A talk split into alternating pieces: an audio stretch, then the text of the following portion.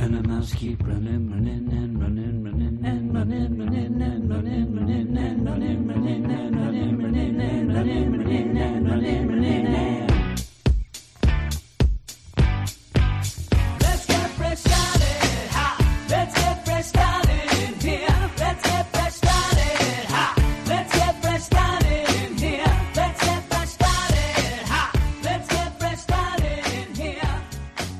Everybody, and welcome back to the Weird Science Marvel Comics podcast. I'm one of your hosts, Jim. I'll be joined later by my man Clay to go through a couple books, and then I'll finish up the podcast all by my lonesome. This is episode 331 if you're playing at home. And before we get into all of that stuff, let me remind you to go over to Twitter at WS Marvel Comics. Follow us. We'll follow you back 100%.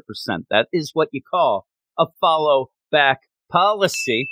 Also, head over to our Patreon, patreon.com slash weird science, where you can help support us for everything we do here. But it's not one of those, hey, we're trying to keep the lights on things and whatever. I don't like having the lights on because then I like accidentally walk by a mirror and see myself and scare the crap out of me. All of a sudden I think I'm Candyman in the mirror. Oh my God. Don't say my name three times. But with that, go over to patreon.com slash weird science to get a bunch of shows. Each level you do, you get more and more shows. One of the big things that we point out each week is we have a Patreon only spotlight episode where the badasses of the Get Fresh crew beep boop and the badasses is a level on the Patreon in case people didn't realize that. And they get to pick just about everything in my life. I, I swear to God, we, we probably have a poll there, and I don't know if I'm going to have spaghetti or if I might have mac and cheese. Well, they decide. They always say spaghetti, though. I don't know why they're so against mac and cheese, but they end up picking the books, two books each week for that Patreon exclusive show. And this week, they ended up picking a pretty big one Kang the Conqueror number one, and then another one, Black Cat number nine, part of the Infinity Score story going on there. So if you are ever mad at what is going on, like, oh my God, I want to smack somebody because I wanted to hear that book, you have to go and smack the badasses. And, and if you want to know who they are, I'm going to tell you right now because this is the badass roll call. Again, part of the deal is you get to have your name probably mispronounced by me. Isn't that a great caveat of being a badass of the Get Fresh crew? Beep boop. And here we go. Jay Jennings, Ted Probst, I love Punchline. Michael S., welcome to the Badass Roll Call. Forrest Polly, Cam, Joseph Leipzig, Matt Eraser, D-Man 3000, All New Dave, Lady Abby, Red, Matches Balone, Niels T-Word, David Fink, Joey Barcasco, Stephen Baum. He plays the hockey, does. Tony Walton, Jason Colby, Sue42 to me and you. Michael G., Ken Halleck, Comic Boom Arake. Go over to the YouTube, look up Comic Boom. Cellar Dweller, Mark Jager, Aldrin Stoja, Nick Adams, Bill a beer from the Bat Pod, and Bill ended up starting a football podcast. That's pretty darn cool. Ruben, Carlos, Lone Wolf Marv, Luke Hollywood, that I do the manga podcast with, Simon, Luis, Manship, Andrew Belfast, Swanee, Anthony G, Josh Vermillion, Dalton Needham, my man Pete from NYC, Sailor Moon Mark, my man Rob Lewis, Brandy Murray, B. Muir, that's Brandon there in Buffalo, Canada, and Double A Ron.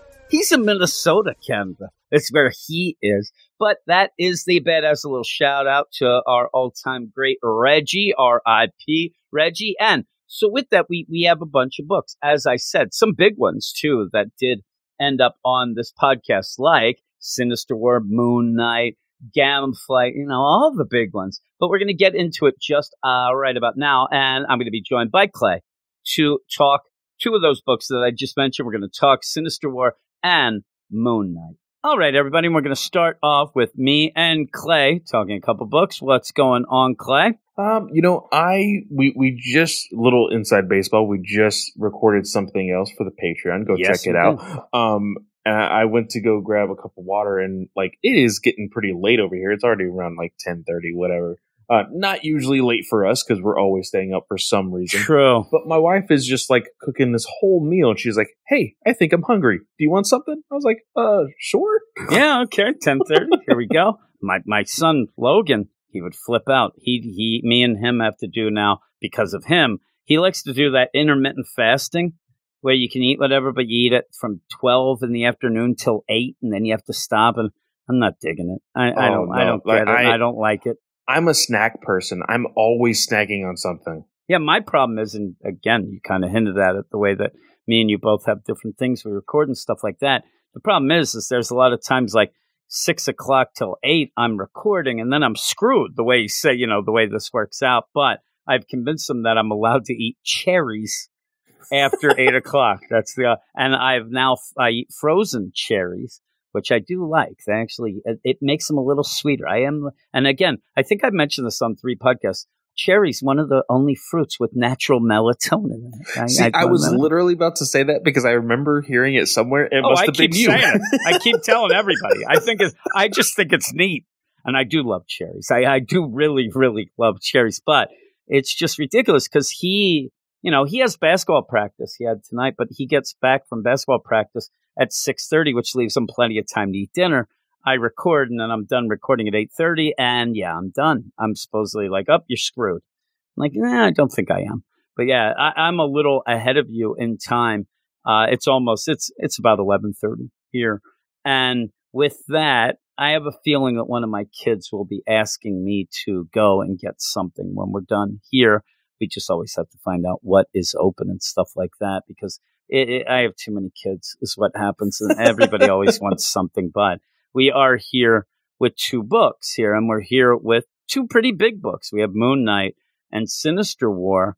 Uh, the issue is, as me and you also talked about, as you said, Jed McKay's Black Cat on the Patreon.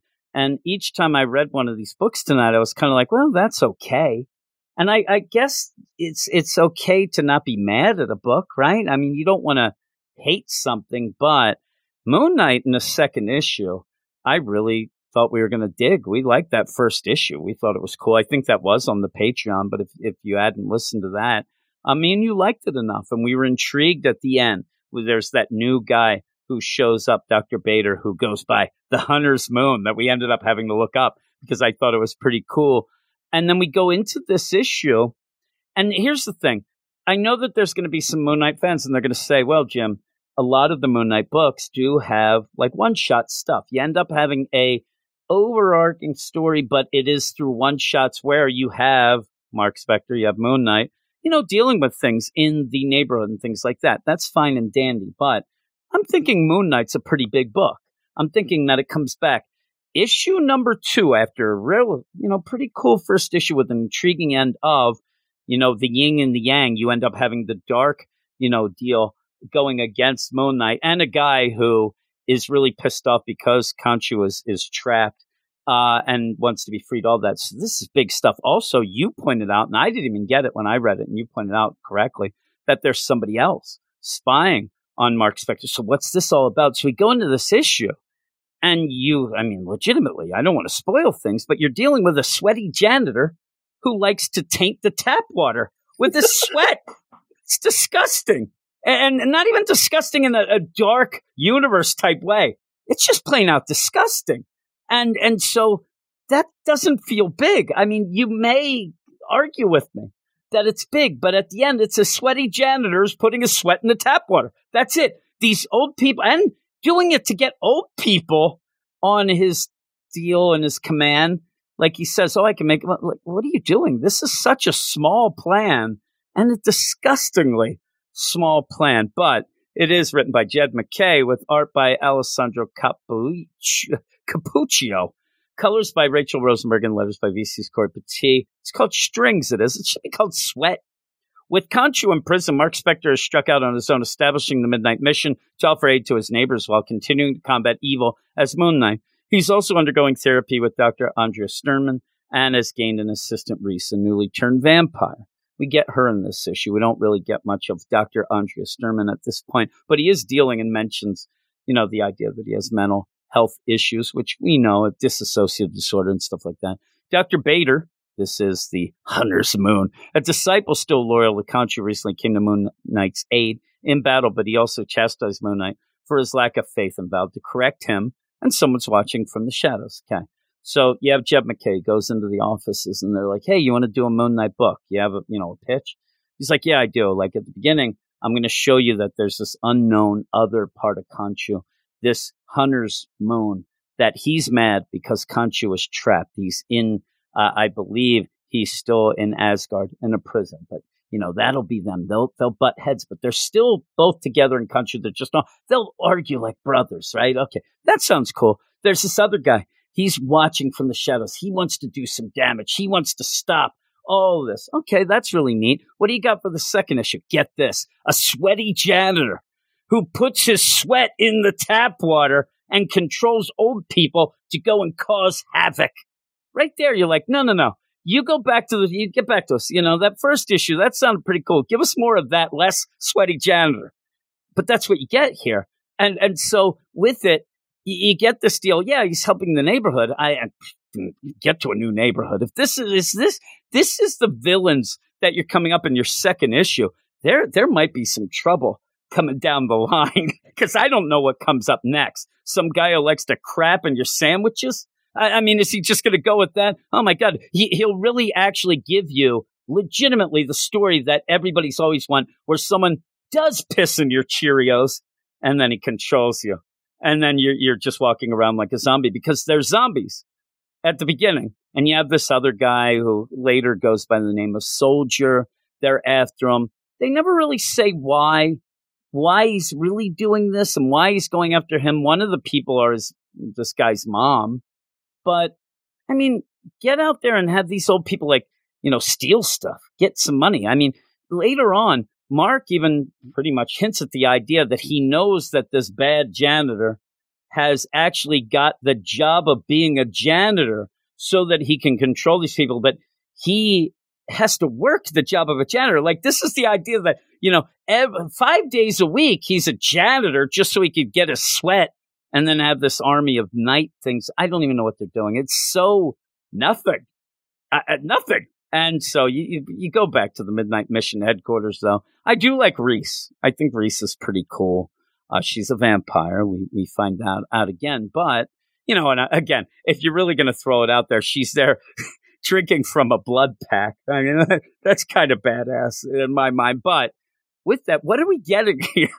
like, what do you think of this issue? Because me and you both said we both thought separately that this feels like a filler issue, a slow down, cool down issue after five issues of balls to the wall action Let's just settle down, have a little fun with the sweaty janitor. Not the second issue. This is a real weird idea for a second issue. Yeah, it's. I wouldn't say it's a full stop. no, you know? I don't either. I don't. I you'll hear from my score. I like some things about this. It's just the concept of what Yeah. we're doing. But yeah, it's not a full stop. I agree. But you go on because you know I, I like it enough. Yeah, no, it's like I was saying, it's not a full stop, but it is questioning. Okay, like I, I understand you want to tease readers for your first issue, but to completely veer off from everything we got, other than Reese, basically, um, because I didn't even realize until my second read of this issue we're talking about today that Reese was one of the vampires from the beginning of that issue. I didn't even it didn't even dawn on me the entire first issue until I noticed, oh, she's a vampire. Okay, that makes sense. And that's Um, cool, right? It's cool enough. Yeah, I, I think it's it's a little quirky, you know, the the whole like buddy cop type thing because I'm that's basically what this is at at that point. Um but you know her having the struggle of like hey, she's a new vampire, so like she's to struggle with things like open wounds, the smell of blood and everything else like that. Um it it shows that there is going to be character development with her, which I appreciate. Um but yeah, smelly janitor. Uh Yeah. Sweaty janitor smelling. You end up where this guy comes in. He's like, oh my God, you got to help me. Oh my God, I know this guy. And, and Reese right away is like, a little too much. Like, oh, I know this guy lives in the tenement a block over with his mom. They call him Soldier. I mean, that's a lot of info to know. Yeah. I mean, if, if there's somebody who sees me at Walmart, like, oh my God, there, there's Jim. He recorded three podcasts today, has five kids, and, and really likes hockey. I mean, I'm like, how do you know this? But she does know this. It gets the info. He's bleeding. And he comes in, oh my God, I got attacked by these damn old people. It's it's the elderly. It's like the Golden Girls gang that comes out for blood. with with butcher knives and things. The one guy has like a bloody nine iron when you see him, but he's like, oh my god! And and you get Mark, hey, get me, you know, the the first aid kit. Okay, we're gonna put them together. And I like some of the lines here where yeah, they call this guy soldier, and he even asked Mark at one point, "What are you, a doctor?" He's like, "No, no, no." I'm like you, I'm a soldier, but you know, we have to do these things. But you do see Reese who starts to help and she's starting to, you know, see the blood. She's starting to get a little lust for the blood. And then she licks the blood, it seems, off of these gloves. And then she has to get the hell out of there. And the weird thing is, she's like, I, I gotta go. And even that, like, the weird setup is like, okay, here, I'm gonna give you painkillers. I mean, I'm telling you, old Mark Spector, he's, you know, Dr. Feelgood over here. You know, I'm not a real doctor, but here's my prescription for the oxys. Here you go, buddy. And he's like, no, no, no, I don't take any drugs. I don't take any pills. She ta- seemingly she tastes the blood off of the glove, and and with that, I'm no vampire. I've I never don't think she actually tastes It's it. I weird. think that like, she's is she I think- going to, or Yeah, she, I and then think she doesn't? yeah, I think she stops herself from Yeah, doing it. maybe the weird thing is, is what I was going to say too, because then she goes ah, and I thought that what she was doing two things. I thought she might have tasted it, and really, I've actually where we were, me and Eric were working, Eric, uh, doing the DC Comics podcast, and there was a point where you know we had the latex gloves and whatever. I think we had a break, or somebody had cake or something. I'm eating cake with those gloves on, and you do get that weird taste of rubber that kind of goes up, and I thought Oh, yeah. that's what she was like. Ugh. Uh, but also, I thought that this would have been a cool deal because he says he doesn't take drugs. I thought she tasted the blood and it tasted wrong. Now, later, we're going to find out that everybody in this building is being controlled because Sweaty Janitor has tainted the, the tap water with the, with the sweat. And this is able to, I mean, how wacky is this? It can control people. The sweat, such a weird ability. And the old people are more vulnerable at first, but we do end up seeing Soldier, this guy, has had enough to be. I actually thought that she tasted that, that the blood tasted off because of Sweaty Janner, and she was going to be the reveal of either that she tasted. I don't know that that would be enough to actually infect her, but she would have been able to solve the thing a little for Mark. It doesn't do that though. It's just her like, oh shit, I'm about to eat blood. I got to get the hell out of here. Uh, like you said, I'm looking at it now, and I guess that's the play of like, no, no, no, I can't do this. I got to go. And it's one of those of her, you know, being new and having that bloodlust and, and having to stop it. But it, it's a good moment to show that she has, you know, she's not going to go over the board, right? Even at a point where a guy says, I don't take pills, that kind of is the idea of like live human blood here from a guy. Like, that's kind of like a vampire drug itself you know, and it's funny because she, where's she getting that blood pack? I don't know. If this guy has started playing, I don't know. Why wouldn't she have this? She was just drinking blood. She had the blood cocktail, but it's okay. It shows you that she's fighting it, right? And then that's the uh, whole idea. Are you a doctor? I'm a soldier, but now I'm a priest. Let's get going. And they're going to go solve this deal. Now we are at this point about halfway through, and I'm like, okay, where's this Hunter's Moon guy? like, where's the? Because this doesn't feel as big now. Then I thought it was going to be connected in with those vampires from the beginning or something, but not really yet. Sweaty janitor is what we get because they see him and you have Mark like, huh, that guy's a little sweaty. And then he, you know, soldier goes, hey, I'm going to go get my gun. I'm going to get my mom. Mark comes out. All the old people have now gathered. I like the one guy with the cane. He's just going to hit. There's now the guy put down his nine iron. He has a putter but he also has a butcher's knife. I, I don't understand this, but you end up where they're going to attack him, and he ends up. That's funny because you know Mark he gets it right away. I mean, he knows what's happening. It's so weird that he's like, "All right, I know it's you," and the janitor's wiping his sweat. Look at him; he's a sweaty dude. he's wiping his sweat, and uh, he's like, "Yeah, you know, I, I kind of control them. I use my sweat." He's like, "Oh, I get it. You put your sweat." in the water supply. Yeah, you got that one too. You're pretty quick. That's what he said. So that's, you know, there are these things of, okay, there's something, there's a connection, but we're still talking sweaty janitor. And he's disgusting, right? Picking his teeth and stuff like that. But he ends up where this guy seems bored. He's trying to play a game, all these things. So you end up having Mark say, hey, how about we play a, a game? You know, you're curious or whatnot just give me your sweat. I'll I'll just lick it. I'll this was so sweat. gross. Oh, it's so gross. And with that point, there is the description of, or the you know them saying, okay, the old people they were affected quick, but the younger guy, oh, soldiers right behind me with that gun, right? Yes, he's being, you know, he's going to get shot. They're going to kill Moon Knight, and that's where he says, hey, I'll drink your sweat. And uh, then we'll see what happens. And I think I can resist it. You know, you say that you're so strong, your sweat, uh, I'll be able to do it. And yeah, he gives him one of his moonerangs, and the guy actually just wipes the sweat off of his bald It, head. it just like seeps all the way Yeah. over this thing. Oh, it's so gross. disgust. Uh, isn't this worse than like blood? Like if he's like, "Hey, I'll taste," like blood. At least you're like, okay, that's kind of a, you know, one of those demonic things or whatever. But sweat, and again, I think Jed McKay is playing this as if like, like it, it feels like one of those like, you know what, nobody's ever done before. Have sweaty janitor monster, and then there needs to be somebody editorial somebody step in his wife i don't know the guy i don't know his situation it's not done because it's disgusting and stupid right It's like that's why we haven't seen it there, i can come up with a lot of wacky ideas too. In all honesty, this feels like a Spawn villain. Like just somebody who would be just outright disgusting. yeah. This you know what? Even like so in unexpected. preacher or something like that. Yeah. and i guess you're going with that but i don't know. And it, he ends up giving him hey thanks for my sweaty moonerang. All right. And then just licks it. He's like eh, oh my god. At least gag or something to show me that you, you don't i mean i think he's getting a taste for it. He's gonna he's like you know what? I've been trying to recreate sweaty janitor sweat and i'm just not getting it right i'm missing an ingredient. Soldier goes probably salt.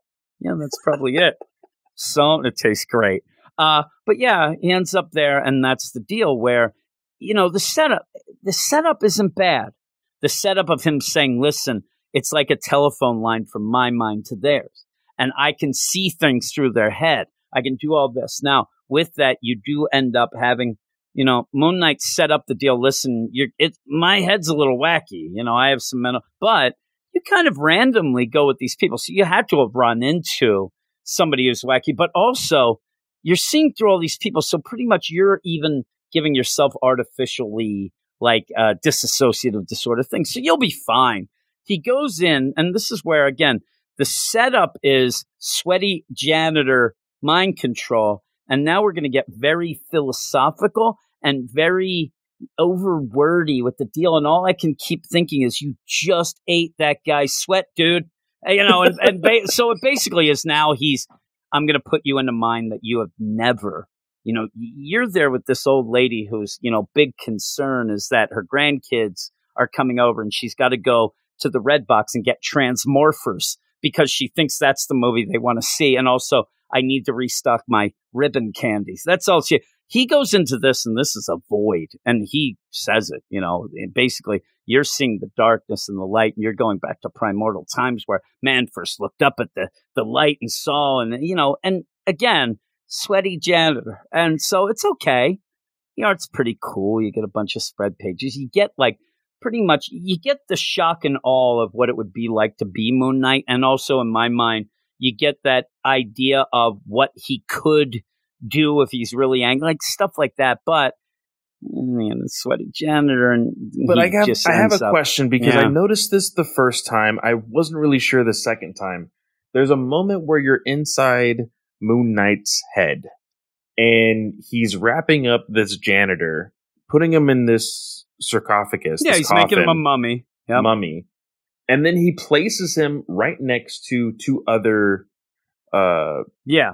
Coffins. One of them says Lockley, Lockley which is who Grant. he. It says that's who he is. Lockley is the uh, gentleman, the the janitor, and then one says Grant and one says Spector. Of course, Spector is him. It's empty, so that is clearly his persona.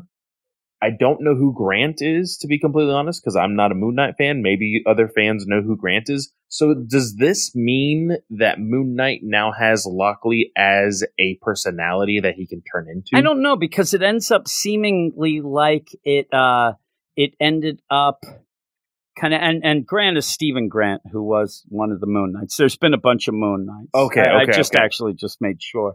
Um, but yeah, it seems like he's like almost like I can lock you away here, but then he might actually still have a piece of his mind because when he comes out, he's off, right? I mean, he is not right. He says you know, I ended up screwing him up and I don't care. So I guess, but it's kind of weird to put him into like almost like the pockets with a former Moon Knight and a spot for himself.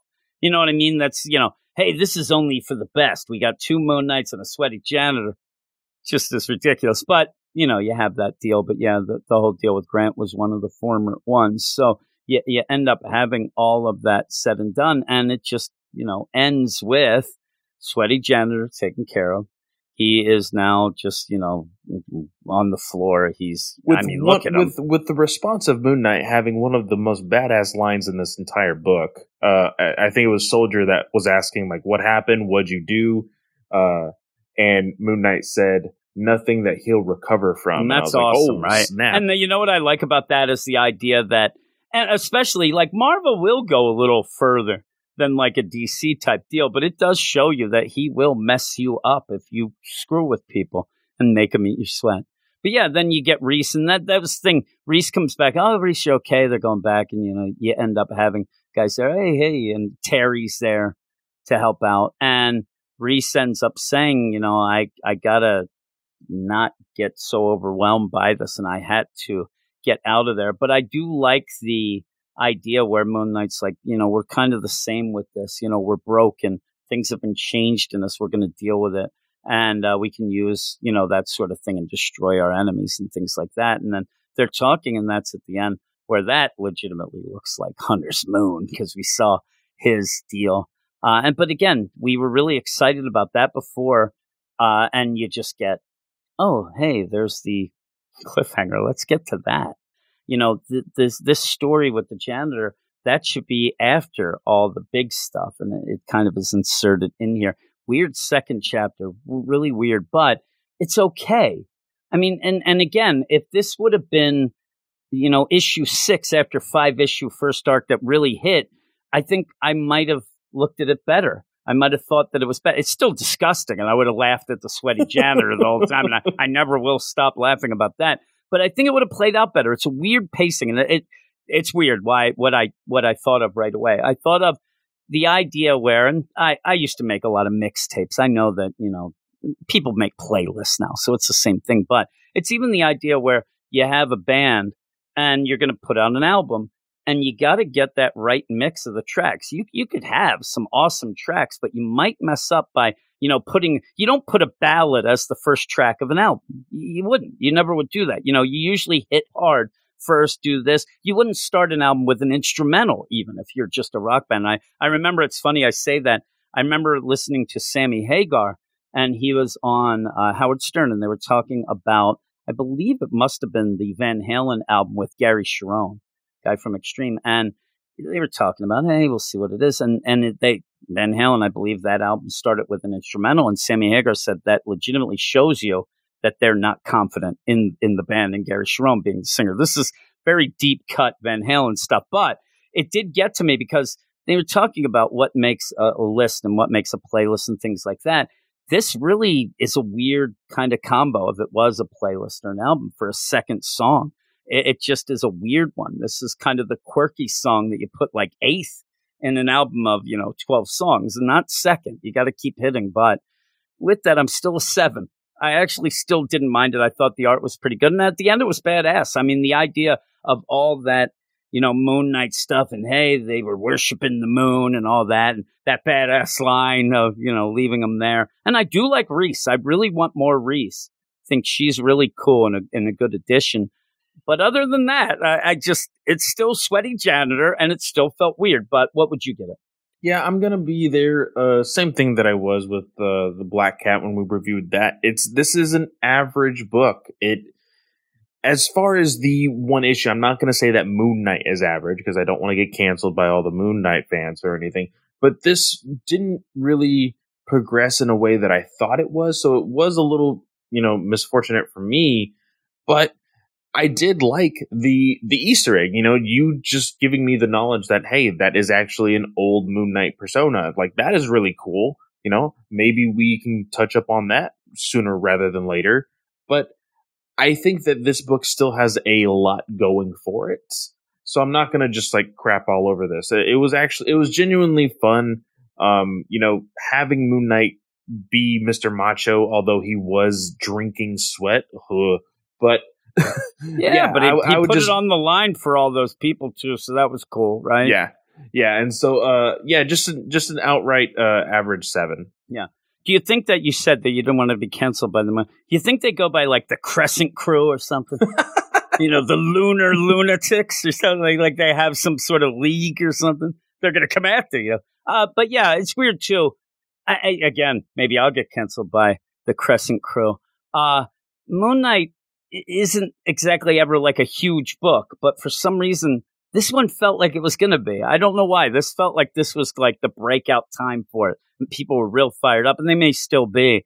I just think that this was a bit of a step backward than that first issue. Because if you remember, we talked about the first issue again. I thought it was on Patreon, but me and you talking about it up my score a lot. Like Yeah. I really liked it by the end. When me and you ended up talking about it, I was like, oh my God, like I actually really, really enjoy this. Uh, this made me giggle doing it, but it was still the same score. Like I said, you, you, nailed it. It- It's kind of just an average deal, but I, I expected more. So I, it makes me feel like a little bit more disappointed with it. But we're going to go to the next issue, which we continue our Spidey stuff. And in the, in the background of this, you did end up sending me covers of the Spider-Man Beyond stuff when uh, Nick Spencer leaves the book and stuff. And some of those covers look awesome. And I love Misty Knight, and she's on that one looking badass. But you end up with this as Sinister War number three. Uh, we have a combo again. We have Nick Spencer and Ed Brisson writing. And I actually, when I saw that, I was waiting for some like out of time reference stuff, and there was a couple things that I was like, oh, "Was that Ed?" Or it just felt weird. But there's not too much going on in this that I can really pinpoint who was writing it. There really isn't a lot in this, but pencils by Mark Bagley, Carlos Gomez, and Zé Carlos. I think that the art's pretty good. Inks by Andrew Hennessy, Andy Owens, John Dell, Carlos Gomez, and Zé Carlos. Colors by Brian Reber and Andrew Crossley. Letters by VC's Joe Caramagna. Things have never been worse for Spider-Man as five different teams of villains are after him. There's Doc Ock, Sinister Six, Beetle's, Sinister Syndicate, Foreigners, Wild Pack, Few Vulture, Sa- Savage Six, and Boomerang, and the superior foes of Spider-Man.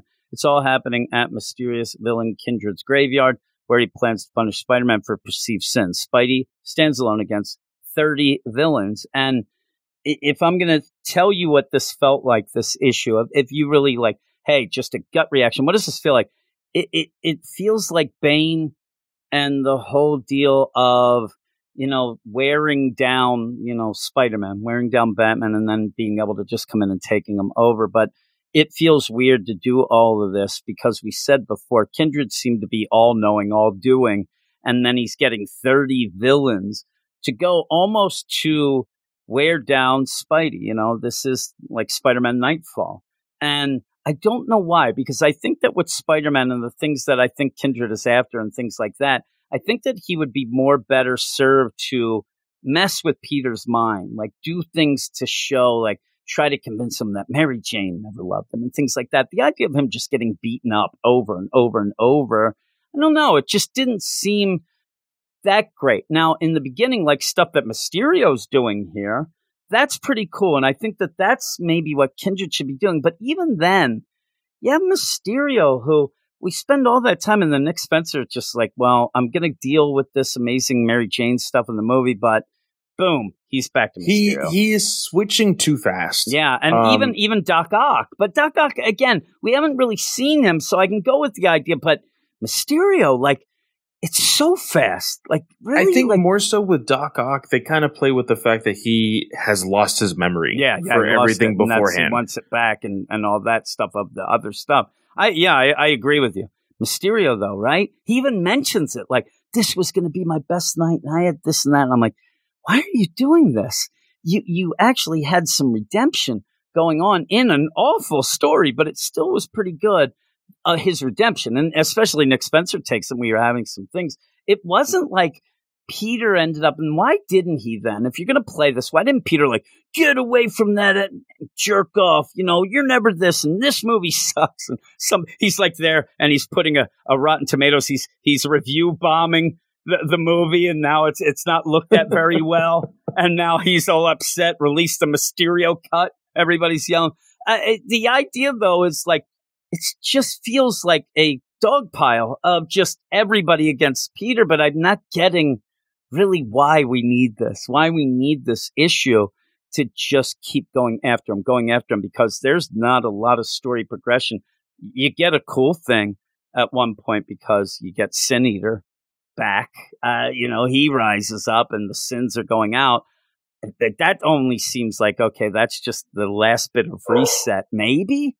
But even then, like, what did you think of this? I, I, wasn't getting anything from it except, hey, there's some cool characters on the page. And man, that's a cool deal. I think there's there's really only two things that you can really take out of this. Like for one is okay, this this whole thing with like all the villains, I feel like it's a little overwhelming for the book. And it's not really needed. Like it's almost overkill. And I understand that's probably what Kindred is wanting to do, and that's probably what like uh Spencer Nick Spencer is wanting you to feel. But it doesn't really intrigue me at that point. At this point, like I understand you want us to feel like Spider Man is going to die. You could have done that with like 15 villains, not 30, you know? I can think of one that you could Kindred.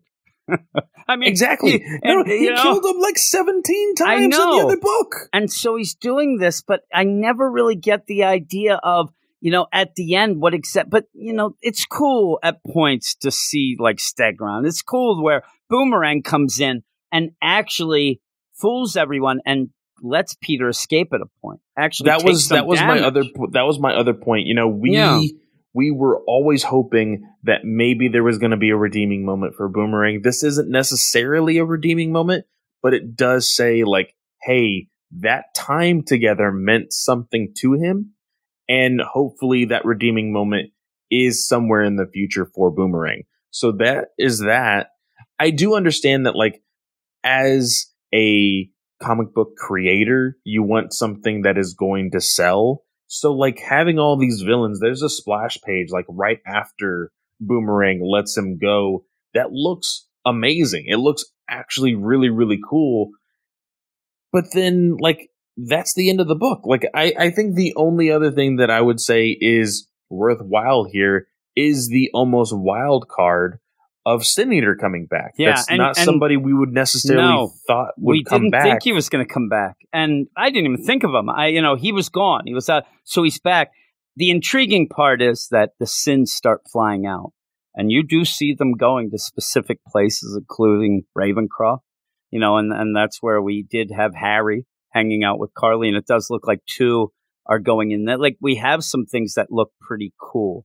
That maybe they'll end up being. And we do even see, you know, by the end, you, you end up seeing like a Juggernaut and things like yeah, that. Remember Juggernaut? Juggernaut, Morlun is back Yeah, again. we Yeah. had these dead and this again though is that just a reset is this the the reset okay i'm on the book for a little bit longer i got to get these characters back so other people can play with them so you know morlun juggernaut okay i get it um and and even then i actually thought i thought that the big play here uh was going to be a kind of a cool not redemption but a, a step up moment of the superior foes actually not just Boomerang, uh, because at that point you have the superior foes are all together. Like, okay, you know, where where's where's Spider Man? Where is he? Oh my God, you know the, the Sinister Six. They're, they're just ripping them apart over there. Oh, we better get over there. I actually thought all of them because you do have a couple of those characters. You know, they're they're concerned of Carly. You end up having Boomerang, who was a roommate and friends of it. I thought that they actually that was going to be the turn.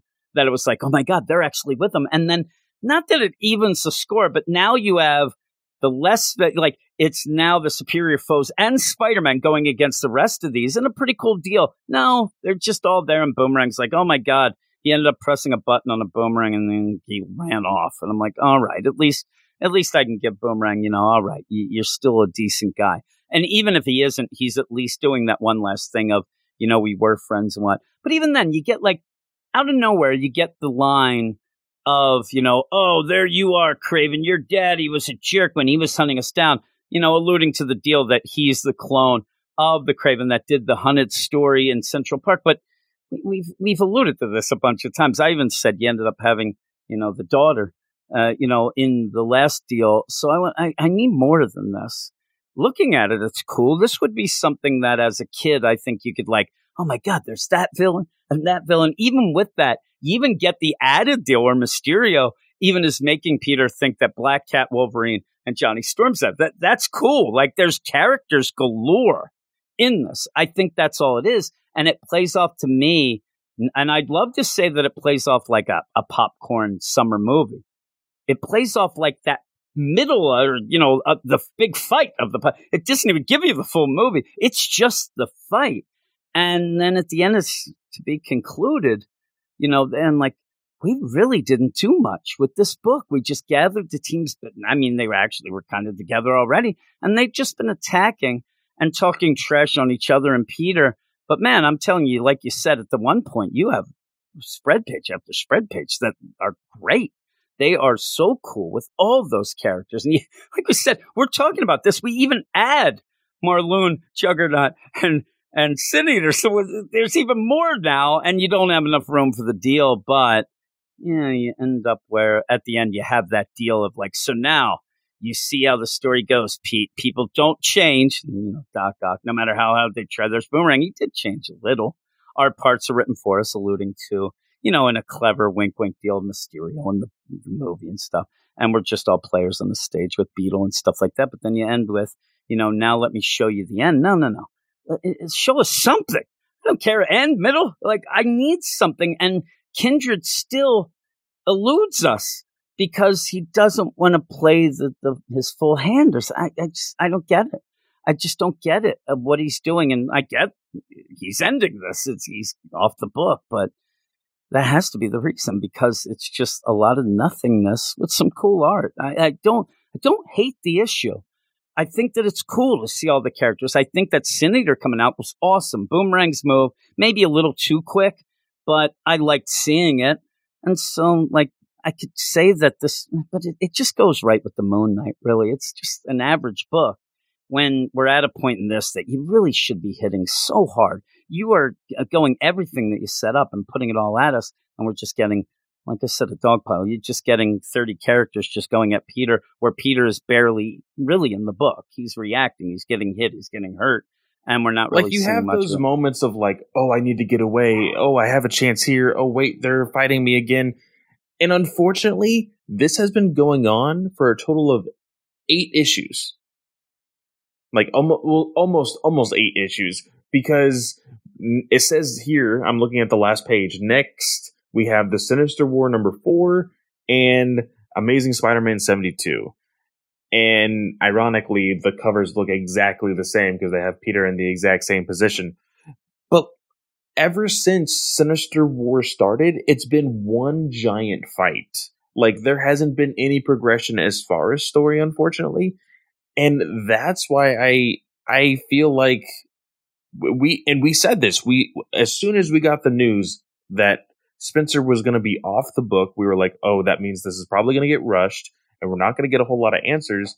And unfortunately, I feel like Spencer was like, "Well, if I have to go out, I have to go out on a bang."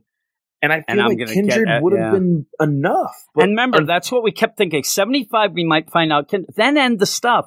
But he's doing it all before that. And I Yeah. think you're right. Just end Kindred. It, it's, again, you end up in, just to throw it out, it, it kind of does feel very similar to the Tom King Batman run, where they're ended up, okay, you're going to get done. Now, most of the fans that were still around at that point wanted more Bat Cat stuff. And what he ended up doing, oh, I'm going to do the City of Bane, and I'll do like even then, See, like and, and that's go the with thing. what I don't got think you I, there.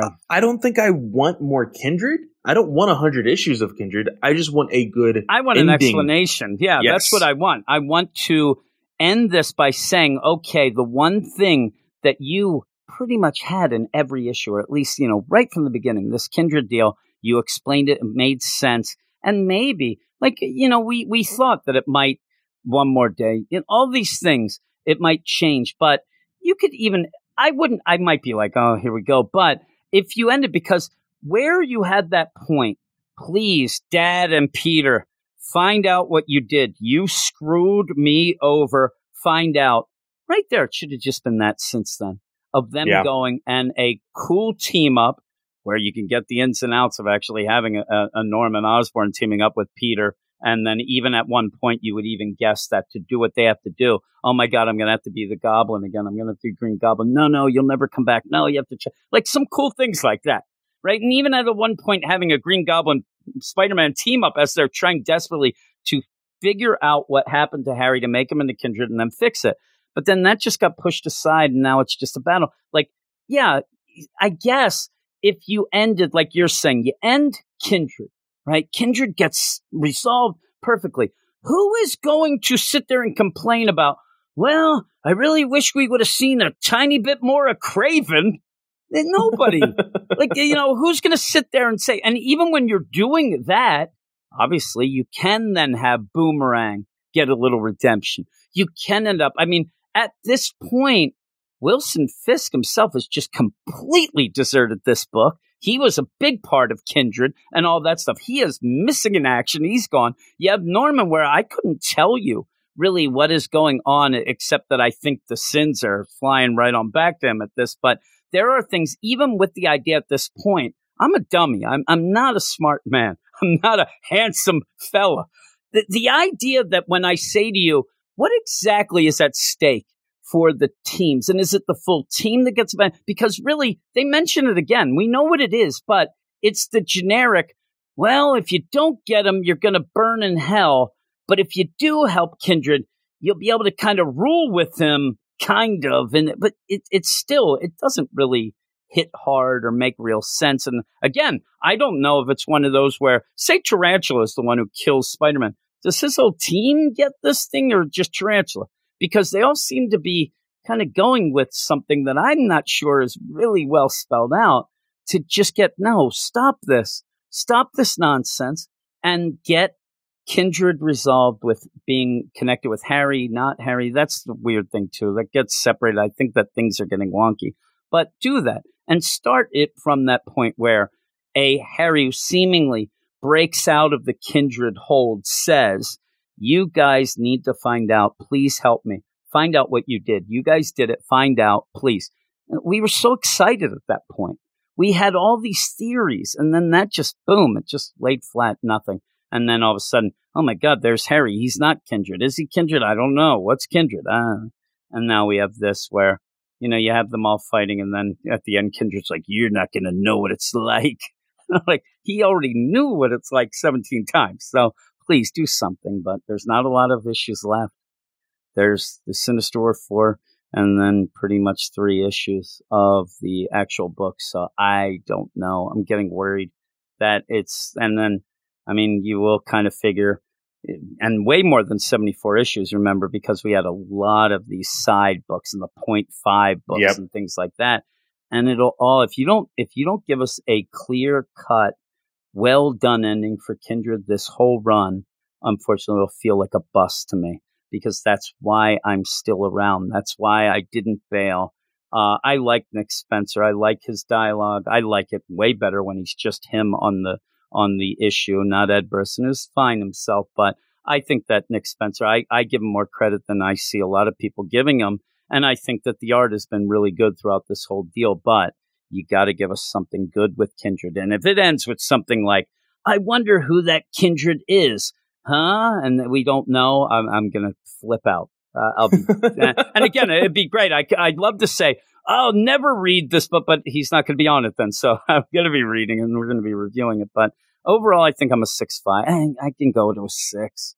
The art's really good though, and there's some really big things, but I don't want to give it the benefit of having that because I think that that takes away from what I wanted anyway. So I'm going to go six five. But uh, Yeah. what would you give it?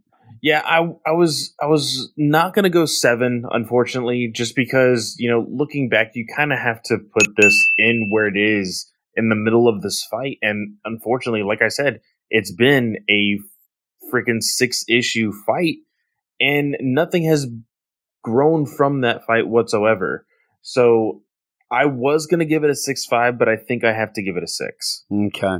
Yeah, I'm going to be a little more positive just because there are multiple artists and I think they all do a good job. Yeah, There's yeah, a lot of characters in this, so that's seemingly, you know, you got to get some other Yeah, artists. in I, I think that my six is majority Yeah, yeah. positive on art and some of the callbacks, but as But- far as like just unfortunately the mess that this book has turned into Yes, is what is is what keeps it as a as a Yeah, six. it sucks. What's going on? Oh well, that's a bummer. It's a bummer, but I'm going to be going off now to uh, do a couple books. I think, including uh, a book that shocked me that I've actually liked. It's Gamma Flight, which I thought that I was going to really hate. I read the first issue. I'm like, uh, I think it was a Patreon spotlight too. I'm like, oh, I have to read this. I actually liked it. Now the second issue as well. So I'm hoping, as we're recording right now, I have not read it yet, so I can't make any sort of claim. So I'm going to be doing that and a couple others in a, just a, a moment. But before we go, I forgot. Tell everybody where they can find you, Clay. Of course, you can find me at Fanboy Clay on Twitter. Of course, I'm also in the Slack chat. Uh, but you can find me uh, over on- on Twitter. The link tree in my bio has the links to all of my shows, including uh, DC Alliance, Batman News Weekly, uh, Weird Science Marvel Podcast, Weird Science DC Podcast, Weird Science Manga Podcast, and the Ranger Alliance. Yep. And that is that. So check out Clay everywhere he is. And we'll be back in just a moment. Like I said, I believe that I'll be talking about Gamma Flight. We'll see what is going on in a second. And I'm going to start my section with Gamma Flight number three, part three of five. And this is a book that surprised me how much I liked the first two issues. I thought it was just going to be more of the same of Immortal Hulk, but it, it was a, a bit different. I like the team. I like what's going on in it. Now, this issue is the most Immortal Hulk esque issue that we have gotten so far. And either that or the idea that we're really just setting up things for the next two issues to end with a bang. Either one of those, column A, column B. I think that this was a down issue, but it's still enjoyable. I still liked it. It's just I'm not as hyped as I was about the first two but it is written by Al Ewing and Crystal Frasier, art by Lan Medina, colors by Antonio Fabela, and the art and colors are awesome in this. VC's Joe Sabino on letters and design. And I hope that design means that he ended up stitching up some jumpsuits for the whole team and they run around as if they're Gamma Flight. That'd be pretty cool. That's the design part that I imagine. And here is the recap Gamma Flight an offshoot of the Space Defense Program Alpha Flight, is on the run after disobeying orders to deliver the Hulk to the government. When a new gamma mutate Dion, aka Stockpile, started rampaging in Texas, Gamma Flight managed to talk her down, but then Scar, the son of the Hulk, showed up with his powers restored and fingers coming out of his forehead and tried to take Stockpile back to their mysterious masters. And the panicking authorities sent in a Hulkbuster squad which means that crap hit the fan. Crusher absorbed the powers of a teleporter and tried to take the team to safety, but something went wrong and they seemingly disintegrated. It's up to Charlene and Rick Jones slash Del Fry, you know, the monstrosity, to find out what happened to them. But someone else is watching. Dr. Aliana Alba, notorious gamma obsessive, has partnered with the Hulk's worst nightmare, a resurrected Emil Blonsky, aka the abomination. I would love if you end up having the abomination come face to face with the whole team, ends up seeing Rick Jones and Del Fry and just says, listen, you can have the name abomination because you are a mess, you two. Now, in this issue, you end up having, you know, some wonky things. I think it's very, uh, you know, it's very Immortal Hulk esque. It's not the down below, but what we end up getting is the Gamma Purgatory, is where they ended up, you know, going to. And that's all well and good.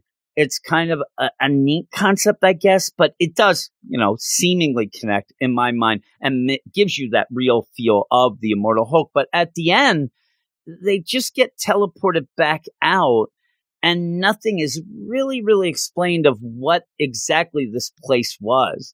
But again, I think that with, and maybe somebody's like, no, no, no, I, I think they, they explain it, but the explanation kind of is just like, all right, you're just telling me things to make them be able to be there and to be able to do something. There is a huge, huge reveal here, uh, as with Dion and, you know, Stockpile with her father and who is, you know, the one who convinced her to be part of the Green Spring program with the grafting and the stuff from Abomination. We'll get to that by the end. That really, in my mind, is the the big thing, and and one of the only things really going on in this issue that you need to have to go forward because you end up with the Gamma Flight team. They're just fighting through what ends up being this purgatory. They don't know where they are. Are they on an alien planet? Are they dead? Are they whatever? They say this doesn't feel like the down below that we've been in before, but we they don't understand. Now, what happened was you did end up, and it didn't mention it in the recap,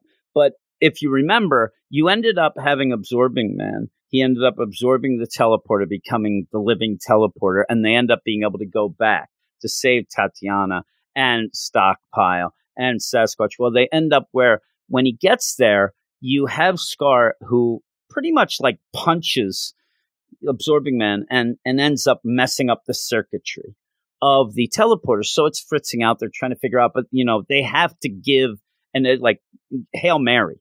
We're going to try to do this. Let's go. And so with the teleporter, you have to think of home.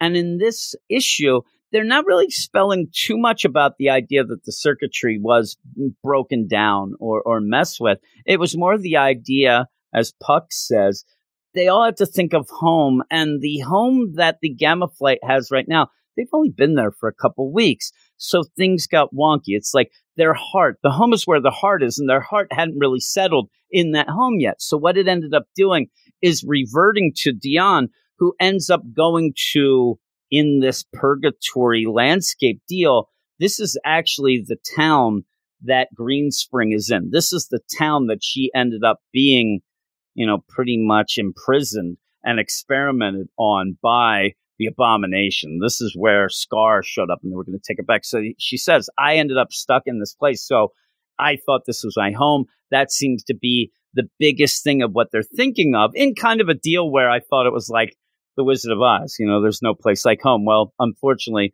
they end up here. And so what ends up happening is this town has been messed with.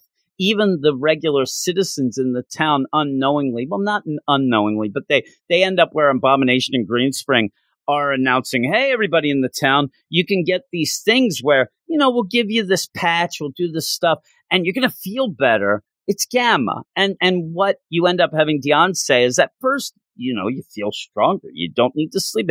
Uh, things are healing better, but eventually it takes its toll. And you end up seeing the toll here in this purgatory where this unused gamma of these people are, is kind of just around in a zombie type form where you end up, but I, I laughed. It's almost like the zombie gamma construction crew. So when they get into town, they're kind of attacked the way they spell it out is it's almost like white blood cells. Oh my God, here's an attack. They attack and then afterwards they just go back to work and they don't even know they're there. So it's there for a, a fight, but then, you know, push it aside because we don't need it. Now, in the meantime, you have Charlene and, you know, pretty much the monstrosity of Rick Jones and Del Fry, trying to figure out if even the Gamma Flight team's alive. Charlene does not have them on her scanners she's freaking out. She's, don't panic. They got to be somewhere. Let's go. Now, in this, I got so angry with Charlene because you have Rick and Del trying to tell her that they feel the presence of the team. You know, through the gamma that they're part of, they can feel that they are still alive. Charlene keeps acting like she's the adult in the room and Rick and Dell are the little kids who keep mommy, mommy, hey, mom's busy, keeps pushing them aside in such a really snobby, looking down on them way, like an aloof way, because you end up, I, I feel, and she, this is the first time this goes on to, I, I feel, not now, Rick, Th- this is bad. Like, get out of here. And then later, I, I feel, please, please, I know I know you don't feel good. I don't have time for this, Rick. It just keeps getting like, come on, listen to them. Listen to what they're saying. Finally, Dell freaks out and says, no, listen, two of us here and it's hard. And I like this because we've had Dell and Rick in the Immortal Hulk book and then into this one where I just always joke they're a monstrosity. They're always there. Oh my God, look at them. They're terrible this really finally gives you, you know, some feels for what they're going through. And Delray, he says, two of us here and it's hard. Hard to find words, hard to think, hard all the time. So, so when he talks, you need to, to listen. Rick, he knows things. He, he knows things, but it's hard. And then just kind of sits down. Del's there like sitting down, like exhausted. Just trying to get that sentence out to her. Who and oh my God, I'm sorry, I didn't know. What do you have to tell me, Rick? And he says, I can feel them out there. They they're alive. That's all he wanted to say. They're alive, but it's, it's such a struggle because of that connection that they have, that they're sharing that body, sharing the whole deal going on. And finally, she gets the deal and then is able to calm them down with a stress ball and things like that, where they can actually help out now. And that's cool because they've kind of just been on the side, just yelling things. But you also get some feels too. Once they can talk a little, you do see that Dell is very, very sad and very concerned for his dad. What is my dad doing right now? Does he know that I'm still alive? Does he know I'm this crazy monstrosity, whatnot? And and it is sad. And so hopefully, I don't know how or what you're going to end up being able to have Dell continue on. You know, I, I believe they'll you know separate Rick and him, but he's kind of worse for wear and whatnot. But it, it, that sets up the kind of sad deal and the feels with that. When we go back to the team, they end up where Dion, knowing the landscape of this town, they end up going into this warehouse and they patch it up. She uses her stockpile powers and patches it up. And they're just trying to figure out what they can do through this whole thing absorbing man's like, oh my God, it was my fault. I'm sorry. Oh my God. Tatiana's like, listen, nobody likes a whiner. Stop. They're trying to say it's not your fault. Puck's trying to just figure things out uh, with all of this. And then what happens is there's kind of a like trap door in the floor opens up and up comes this crazy gamma mutate zombie type deal. But the big thing is in the middle of it, you have General Reginald Fortean of Shadow Base, a big character in the Immortal Hulk. This is when you have Dion flip out, start screaming, You sick bastard, you use me, you use me. And what the problem is, is number one, that's her father, right? That, that she is Dion Fortean. So that's the big reveal. But also, they realize that, you know, General Fortean is not in the driver's seat this is abomination messing with them and things like that and that really really pisses off stockpile she wants to take it to the streets. She is pissed. Well with that then and again what i said was it's very abrupt then by the end because once you see general Fortean in this gamma mutant his neck is snapped his head when he, he ended up getting his neck snapped it's twisted all the way around. It's horrific and so what ends up happening is you almost have him trying to break through. Dion, I'm sorry, I love you, whatever. But before they they can get that exchange, you end up having the teleport. Boom, they teleport out, and you find out that Rick and Dell have been able to kind of hook into the teleporter to get a connection to the Gamma Flight team through the Gamma, and ends up bringing them out. But it's it's very like all of a sudden so you're going through these things. You have some moments. Oh my God, you know, General Fortean, look. And then it's like, boom, we're back. Hey, everybody, you're alive. That's great. Let's get ready to go. And then you have Dion say, listen, I don't care if you're criminals. I don't care if you guys are jerks. I'm with you because they're screwing with me. They ended up screwing with my dad. Somebody is using my dad's face. I'm with you. Let's go. And you end up with a nice little ending of this like all right here we go. We're going to go kick some butt and you know take some names. So i like that and i like i actually like stockpile. I like you know dion and that kind of elevates her in this whole deal and actually does like again her father is general Fortean a shadow base and she might be somebody who would normally go against the hulks and things like that but because of her situation for what she was led to believe she would get. And now she is a monstrosity herself. And her dad's being used like, let's go. Let's go take it to the streets and go. And it's a nice ending with that. But still, like I said, this felt very Immortal Hulk more than Gamma Flight, which again, that's not that much of an insult. It's just that I was really enjoying this book and it, it felt like it was, you know, obviously part of the Immortal Hulk landscape, but it was doing its own. This one felt more like, okay, if you didn't read Immortal Hulk, you're going to be completely lost. Uh, but even then, it's still just a setup issue. You kind of meander in that town a little, the purgatory gamma stuff. But at the end, I was pumped. In the end, I'm, I'm ready for issue number four. So overall, I'm going to give it a 7.8 out of 10. And that is down from what I've been going, but I still am pretty positive. The art is is beautiful. It's really good, and the colors pop. I read all my stuff digitally on on my tablet, and boy, they popped. But so with that though, I'm going to go off to the next book, which is a book that I, I, want to like. And I want to, I want to like it like everyone else. Is basically what I'm going to say because it is Iron Man. It's Iron Man 11, and boy, I look at the reviews and, and everybody thinks this is a perfect book. But yet, every time I read it, the story itself always feels too surface level and never gets to you know the the underneath the gritty stuff of it. It's just kind of like thrown in oh my god tony he's getting back to having an addiction problem. But you never really see it play out. It's mentioned but you don't see it play out. And then you end up with this whole idea hey he's on a planet and he doesn't know where he is. Nobody does. But he's kind of like being able to settle into this nice idyllic world where he doesn't have to be Iron Man, but then he does have to be Iron Man. And then at the end, he's just in one of the most like forced ways, just boom, he ends up being teleported out. But we'll get into that right now. And Iron Man number 11 is written by Christopher Cantwell, art by Angel Unzueta, colors by Frank D'Armata, and letters by VC's Joe Caramagna. Korvac, resurrected in an android body, which we saw in last week's Defenders, seeks to boost his powers to godlike levels by stealing cosmic energies from Taa II, Galactus' world ship. Iron Man assembled a collective team of heroes, including Hellcat, to pursue him off planet. While en route in space, Iron Man was mysteriously teleported away to an alien planet inhabited by individuals from across the galaxy. There, they have managed to form a peaceful community overseen by Tony's old foe, the Stiltman, but their tranquil existence is threatened by the planet's native inhabitants, a band of rampaging Ultimos. Tony has pledged to protect his new compatriots, even as he's grown addicted to the morphine drip built into his suit, meant to help heal him from his recent injuries at Korvac's hands. Now, I already said it, but I'll go into more detail about this. The idea that Christopher Cantwell really plays off like that school of writing like a Tom King.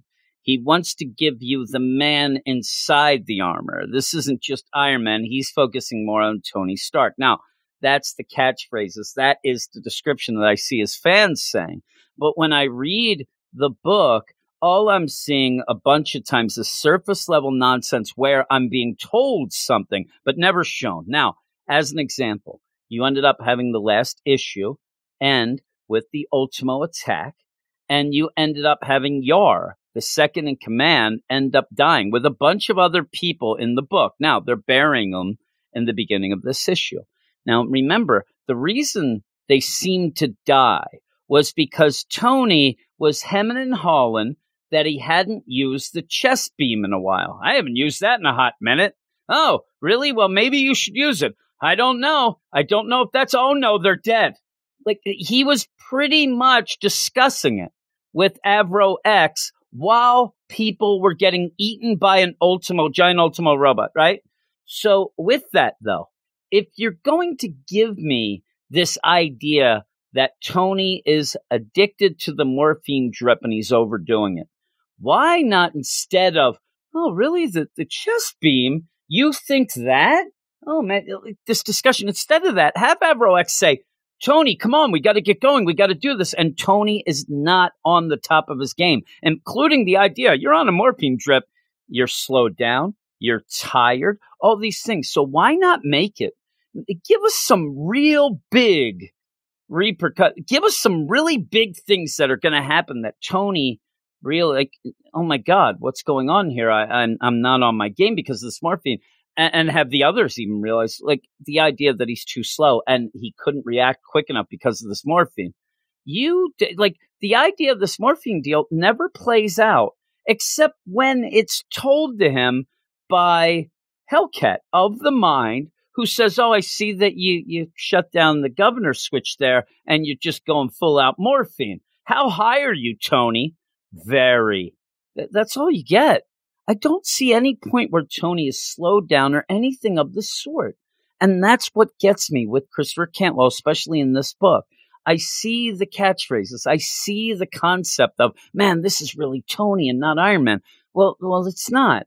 You're on this planet here, Amelis, and you don't know where it is. We have no idea whatnot. And it's supposed to be set up where Tony realizes, you know, maybe I could stay here. This seems great. Now you get this threat of the Ultimos. You, you never really explain it. And then after they bury everyone and Tony goes to both Avro X and Stiltman and says, listen, let, us take it to the streets. Let's get back there. Let's end up to, let's take down the Ultimos. If we can take down them, this is really paradise. I mean, there'll be no threats. Nobody will die again. And Stiltman uh, just says, well, I, I kind of think that the Ultimos are good, you know, because they band together everyone. Everybody has a common enemy in those. So they do serve their purpose. Right there, you're like, yep, Stiltman's doing this. I mean, it's so surface level of like, if you didn't think that right away, I don't know, because I'm like, oh my God, there's Stiltman. Now, with all of that, you end up having Tony look into it. He gets attacked by Avro X, who's kind of his buddy on this, even more than Stiltman. Stiltman's running the place. Avro X and Tony have kind of buddy buddy. They end up fighting for a second until Tony discovers, oh my God, this Ultimo has a remote control that I know that Stiltman did. He's the one who put it on there. And so they're like, okay, Avro X just completely flip flops then. It's like, all right, I'm down with you we're going to go. Now, in the meantime, you have, you know, Stiltman, he is doing this and then explains it to Tony, saying, well, I kind of wanted this village to stay small because if it's small, I end up being able to control it. I'm the leader. They look up to me. If it gets too big, somebody else is going to be the leader and whatnot. But then he also says that he was the one who brought Tony there. He was, but never really explained well. But he says he, but why, if you're so concerned about being a leader, he says that he wanted Tony to see how good he's doing. You are bringing in one of the heads of the Avengers. You're bringing a guy who has led the and yet you're so concerned about somebody stepping on your toes to lead, but then you bring him in. That makes no sense. Plus, the idea where he has to get rid of people because it gets too big, you're the one bringing them there. He admits that. And again, it's there as the surface level. Oh, Stiltman, I understand what you're doing. You almost think that you're supposed to have feels for old Stiltman. The idea, well, you're a piece of crap, but I understand you, you just want to win one time. You want to be the winner. You want to be the leader, but you're setting things up. And again, why bring Tony in? Just to have them see how good you're doing. Seriously, you can get by without that. Just, but Hellcat of the mind, when she comes in, says to Tony, listen, this whole plan with Korvac, we have no idea where you are. You don't know where you are. We're going to have to stop him. You know, you're not here. We're going to have to go and do that ourselves. And, and you end up, and again, this is where I get the idea of a Tom King S deal, like a bat cat thing, where Hellcat's doing all the work and then ends up pretty much having the idea that Tony is a sad sack down on his luck dude, where Hellcat can then come in and yell at him more and kick him when he's down because he ends up, no, no, no, you can't go after Corva. If you do and die, I'll never forgive myself. And Patsy says, well, it's not up to you. And plus, why is everything all about you? We're doing this for us. It has nothing to do with you. We're heroes. We're going to decide to do this. So, you know, stop your selfishness and then hey, are you high? Very. And and you get like a, a you know the the sad sack Tony who sits down. Oh my God, uh, I'm so high on the morphine and I don't know what to do. She ends up saying, "You got to stop this morphine, or you're going to die. We're never going to see you again." But again, let me see more than just I'm very high. show me when he's because after a Hellcat says, "All right, sign sayonara, sucker, I'm going to go get the team. We're going to go take it to Korvac," Tony just jumps up now and, and, gets up and then goes and looks for the Ultimo robot. And that's where he finds out that it's remote controlled. He ends up with Avro X, where they do then go and confront Stiltman. That's when he says, Oh, I just want to be the leader. I can't believe it. And they, they fight for a little. But this is the crazy deal about this issue. Things just happen. Things just happen to happen because you end up Stiltman is fighting Avro X and Tony's doing a pretty good job too. It's a little bit of an extended fight and then when you end up being able to knock down Stiltman and say, you know, why reprogram these Ultimos? Well, he already told you earlier when they just get done burying the bodies. Well, they, they kind of give us, you know, an enemy, a common enemy, and everybody gets along, whatnot.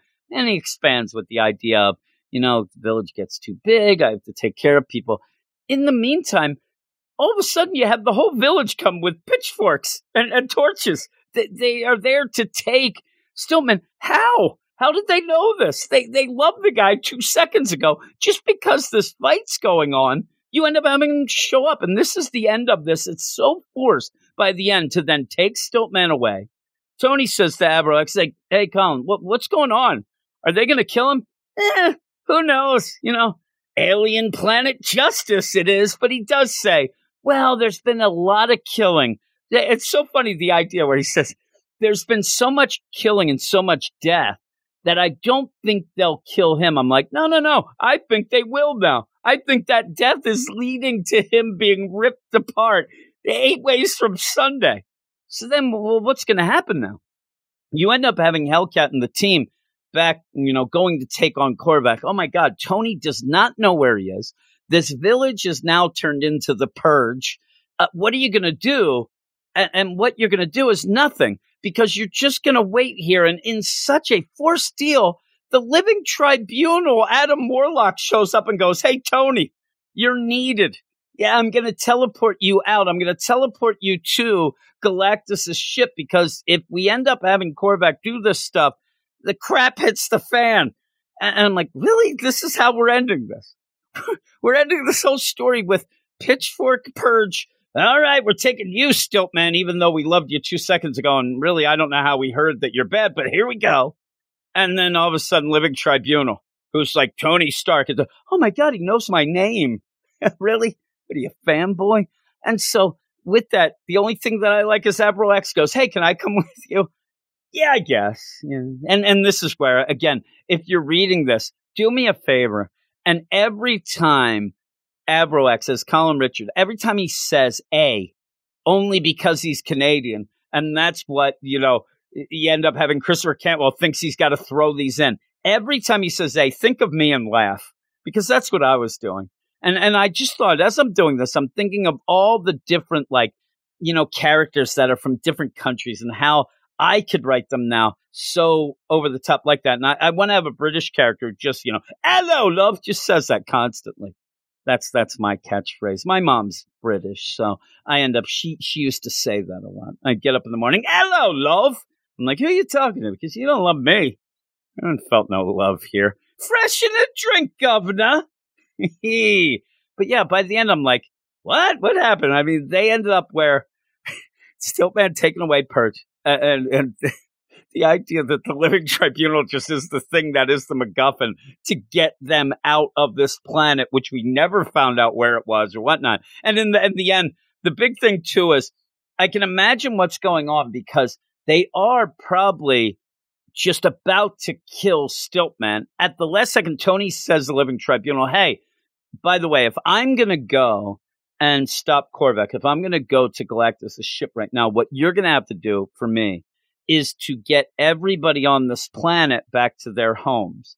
And, you know, Adam Warlock's like, okay, I'll do that. Now, with that, some of these people have been living on this planet, this unknown planet, for a very long time. And this is the stuff, this is the stuff that a lot of times with Christopher Cantwell, it was like last issue, I had a bunch of problems with where I don't think he thinks things through enough because these people have been living together. There are probably people who are from different planets that have fallen in love and are now, you know, a couple.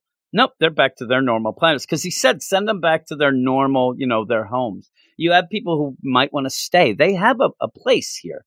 They, they have a life here. Even Tony at points was trying to, you know, stay. Please go out and ask them. Say to Living Tribunal, listen, the people who want to go home, maybe ask them, and if they say yes, go. But please ask them because I think some people have started new lives here, and now you're just going to go. And I only think that if this plays out too, they're about to behead Stiltman. He just gets sent back to Earth, so he's back to just being Stiltman, and we'll never hear about it again. He'll end up like, "Who man? Remember that?" You know, hot weekend, that lost weekend when I was leading that that village. That was cool. But yeah, with this, it, it's just at the end just to reset. Like there's there's no reason I have to reset. There's no reason Tony, who really was only in this village, doesn't even know anybody. Like a week, he ends up Avro X and, and Stiltman were the only people he met, but he's going to end up talking for all of them and just uprooting them again. I mean, it is like the idea of being uprooted twice now. You were somewhere, you got teleported to the planet. All right, I'll make do with this. We'll get going, whatever. Oh no, I'm back to my home. What, what am I doing here? So yeah, it kind of just made me giggle by the end. But at the end, you end up having Avro X say, Hey, I want to go with you, Tony. What? Well, you really want to go? Hey, I don't have much to do, eh? Look at me. I'm from the Canadas. That's how I think everybody in Canada talks. Is that is it true? That's how Brandon talks. Hey, I'm a French. Uh, every uh, suddenly it's French ca- Canadian. Uh, hey, what's going on into Canada's? I don't know, but now I want to go and fight the Korvac. Oh, okay, Avro X. Y- you want to come with me? You know, right? Hey, yes, I do. Let's go and go and get on the ship of the Galactus. And then they end up getting, you know, teleported in there. It's a pretty cool deal. They're real small. We're like ants in this ship. I sound like a, if if anybody even knows the I sound like Guido Sarducci. ah, see, that's the fun. That's the fun of the comics here when it's now 3:29 a.m. Intruder alert. We've tripped the intruder alert, Tony, eh? What are we gonna do? Let me go get the back bacons and possibly play some hockey. No, Avrox, we, we gotta go get Korva. Oh no, it's the intruder alert you set off. I'm gonna go get a coffee over at the Tim Hortons. I am. I'll get you a donut, Tony. Tony's like, no, no, I, I got the heroin here. Oh, look at you. What are you from the Seattles? There you go. This it writes itself. It really does. But by the end of this, I, I still these two the two issues pretty much with this. I like the concept. There wasn't enough room for it, and it was real surface level. All of that said and done, I'm still gonna give it a six point, yeah, six point seven. Six point seven. Okay. Hey, what's that a score? You give it, you jerk. I can almost go to a seven. It's just it, it's so forced the way that it ends with that, and and still, like I said, I needed to see things, not be told, not be told. Oh my God, Tony, look at him with this morphine. Really? I don't see any difference. Maybe that's why he's always on the morphine. But with all of that, that is it. That is it for the podcast. Eh, getting a little goofy here in the wee hours of the night. I hope everybody enjoyed this. Please go over to the Twitters. Go to the Twitters. WS Marvel Comics. Follow us. We'll follow you back 100%. Also, check out our Patreon, patreon.com slash weird science, where this week the Patreon only spotlight podcast was the Kang the Conqueror number one and Black Cat number nine. So if you want to listen to those, talking with Brandon and Clay, you can go over uh, through there, the Patreon. All those links are in the show notes. And also, I, I say, I don't say it a lot. Now, I'm not one to, to beg, you know, ain't too proud to beg. Uh, but the idea, you know, if you like the podcast, please go and rate and review it. That helps everything out, gets everybody, you know, more people involved and stuff like that. So with all of that, eh, I'm going to get going. Thanks, everybody. And I'll talk to you later.